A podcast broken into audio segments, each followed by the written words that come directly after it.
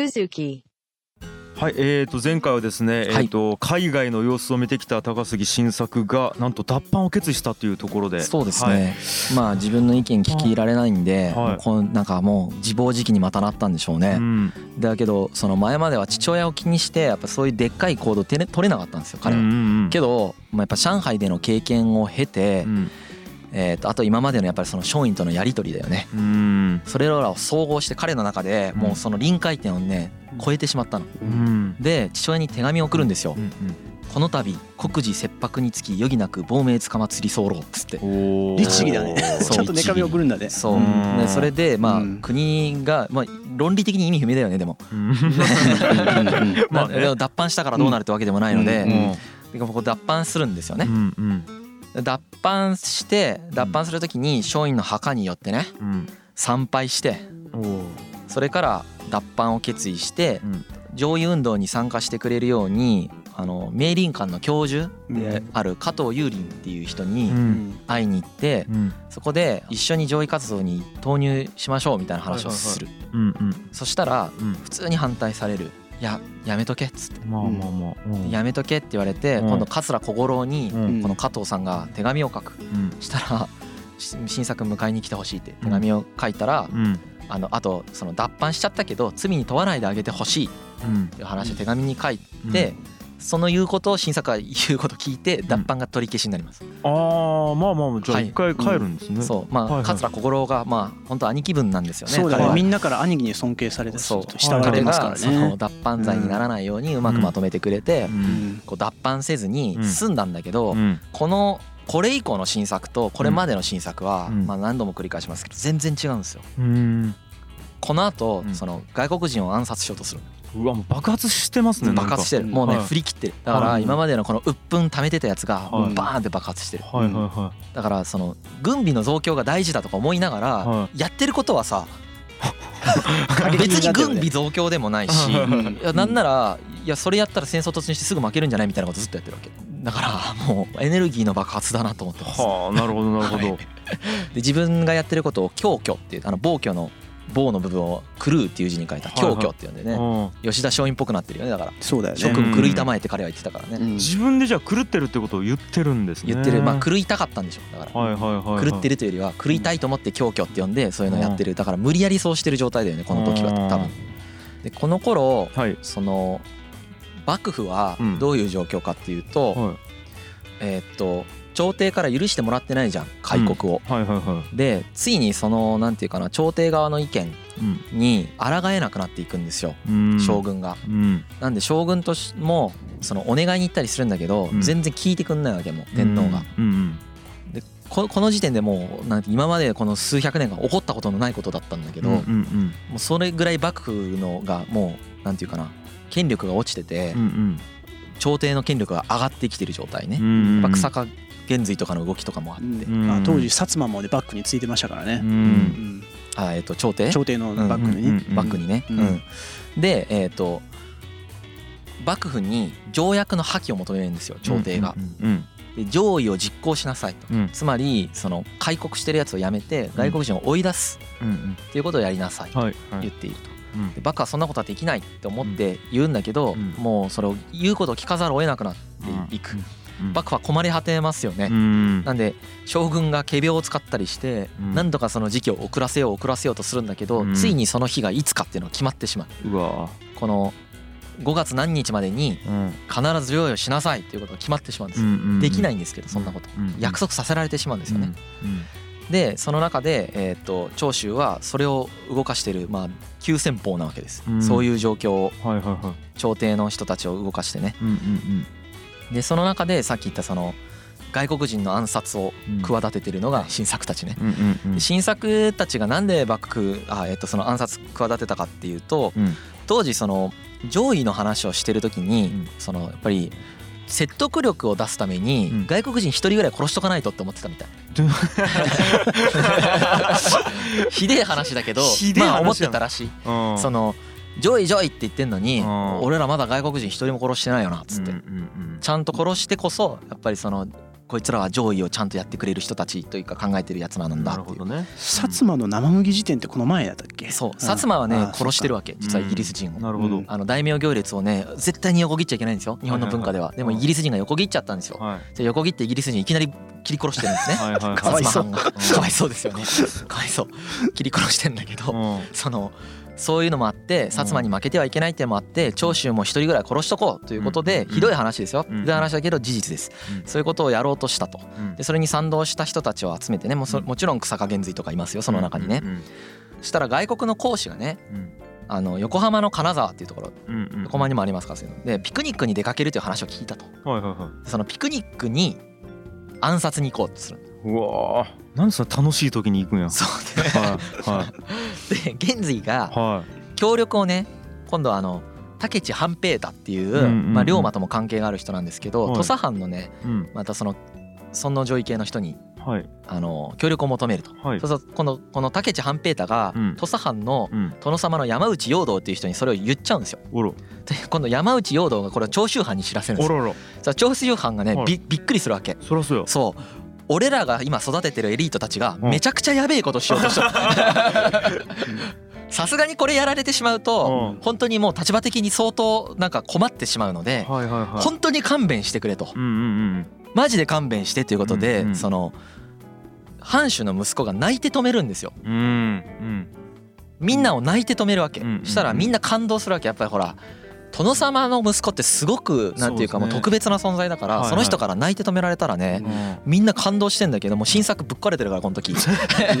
もおう全然動じてないらしくおてう謹慎を命じられたのにもかかわらずうん。反省するどころかですねうん。諸子貫徹を誓うための決命書を作ってですね 全員にまたここうなんか血を使ってサインさせて今度は英国公使館焼き討ちの計画を立てるわけです。これ成功します。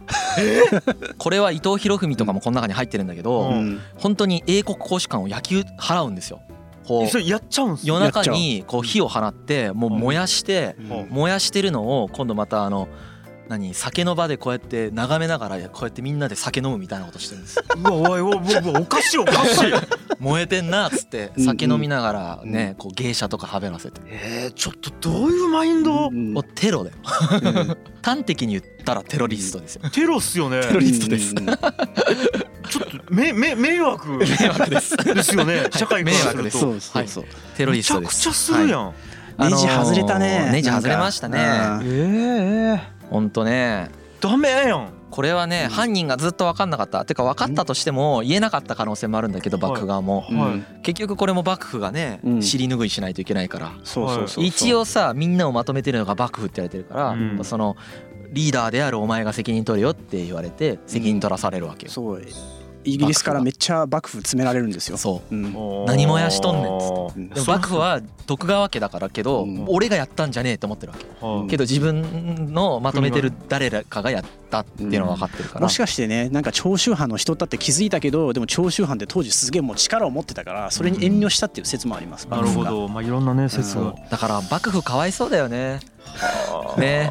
そうね。もう本当に。何や何が起こっても自分のせいなのにで自分はいろんなところにいろんなところこと言われてそうだってこの英国の公使館のその建築費用とかも幕府から出してるんですけどねへそうえかわいそう幕府そうめちゃくちゃ金取られてんだよねなるほどなるほどはいはいで源瑞らはもうどんどん過激化していって藩主と今度もう藩主も巻き込んでね朝廷を通じてですね幕府に圧力を次かけ始めるんですよ。もう逆転してますよね。安政の大国で吉田松陰がうん。とかああいう上位派の人たちがこう処刑されました今度はもう全く逆の方向に向かってる。へで安政の大国死んだ人たちにまあ退社令が出される。許されるんです。うんうんうん。これで吉田松陰まあ処刑されてましたけどうん。改装することが許されるのでうん。これで新作たちがね。そうだよね、墓を掘り出したのかな？うん。それでまたそうそうそこう別の場所に移したりして、ね、罪人としてそこそのその辺に埋められてたかもうん。ところをちゃんと掘り出して死体を遺体を洗ってきれいにしたんですよ。でまあ松陰ってもう本当一瞬戦犯みたいになったんだけど、うん。うん。あの罪人みたいになって、うん。そのお兄さんとかももう官職全部取り上げられたりしてたんだけど、この時許されて名誉回復されたもんね。名誉回復して、うん。で松陰うん。むしろねどんどん神格化されてるいく逆に。うん。松陰のその残った、えー、とその遺書うん。を藩に提出しなさいとかね、うんあの松陰の言ってた話とかどういう人だったかっていうのをちゃんと記録としてまとめなさいとか、えー、とそういう話が出てくるんです。シンボルとしてね。まそうあ上位のシンボルに使われるんです。されるようになったよねへ 今度。ー。うん。なんか風が変わってきたというか、流れが変わってきた感じがしますね。はい、でまあ幕府側はどんどんこう権力が落ちながら朝廷に伺って伺って伺ってでも許してくんないみたいなで上位のこう自暴あのリミットがこう決められて困ってるっていう状況の中で長州藩がそのなんていうかな朝廷のさらに裏に長州藩がいるみたいな構図ね。うんうんうんで薩摩もいるうんんだけどそうそうそうこのあと何が起こるかっていうとこの薩摩と長州の権力闘争に入ってきます。はあまたなんかややこしいっすね。や。やこしいですね。うん。ここでまた中で戦うというか、うん。まあお互いね違う国だしうん。ライバル意識相当ありましたからね。そう。うん。でこの朝廷との交渉役を新作やりなさいっていうことを藩に言われるんですよ。うん、けどね辞退するんです。へ辞退して10年のいとまを請うんです。要は10年間もう休ませてくだえさい。ほうほこれどっかで聞いたでしょ？うなんか松陰先生が言っとったよね、言ってました、うん。はい。あれですよ。まんまやるんや そう。で本当に許可されて頭丸めて坊主坊主っていうのはあうん。の創業になってそうです。僕と同じ髪型になって。ねそうそうそう。いやヤンさんはあの髪ありますから。ちょっとありますから。あでもそうなんや。でそうそう。へそれでもまあ幕府と対決するつもりでいたらしいけどねなうんかん。だからね多分この時のその新作っていうのはその草加とかがこういろいろ政治を動かしてるんだけど多分意見が違ったんじゃないかなと思うんだよね。うん。違うしなんかこうちょっと俺違うこんな感じで俺を望んでねえなっていうね。うん、かもちょっと冷めてたかもしれない。冷めてると思う。他の人たちがうまくいっててうんうんこう進めてることを自分ができてないし、えっとどうすればいいか分かんないっうんていうのもあってちょっと冷めてたそうね感なんかね。うんずっとこんな感じ。うん。ずーっと拗ねてる感じ。うん。すねてるんです、ね、なんか誰かとすごくこう共謀したりもしないしうん。共謀っていうのはあれね結託したり。一緒に何かやるってことめちゃくちゃ結託とかもしない。なんかうん。ついてを離れついてを離れみたいな。そうね。ななん一匹狼感がすごいある感じ。うん。へそう入り込んでないっていうかこうどどっかでちょっと距離感うん。をじ、取ってる感じはあるんですよね。まあなればいいしならなければならなければいいみたいな、うなんかそんなちょっとろうね割り切った感じの爽やかさがあるんですよそうですね。ねうなんかものすごく熱く燃えてるようにも思えるしすごい客観視してるようにも思えるし、うんなんかどっちもあるんでしょうね。だから冷めてる自分もあってうん。燃えてる自分もあってうん。その英国公使館焼き討ちとかもするしうん。うん。かといってなんかじゃあ花形の朝廷交渉役命じられたらね。それは辞退するしみたいな。うん、それなんかを好きじゃねえみたいな。そうそう、彼はやっぱりその京都でうんなんかするっていうことにあんまり価値を感じてなかったんですよ。で特徴としてはね長州藩以外の人とほとんど関わらないんですよ彼は。そうなんですねはい、うん信頼できんって普通に言ってたよね。だからまあ変わってますね、変わってます。変わってるっていう。つうのかなちょっとアーティストっぽい感じもするけどね。アーティストかもしれないね。その中にやっぱり自暴自棄な感覚があったんだろうなと思うんですけどやっぱすっごい遊んでんだよね、うん。そこでストレスをなんかこう発散してるんだろうなって見ててうん。思いますね。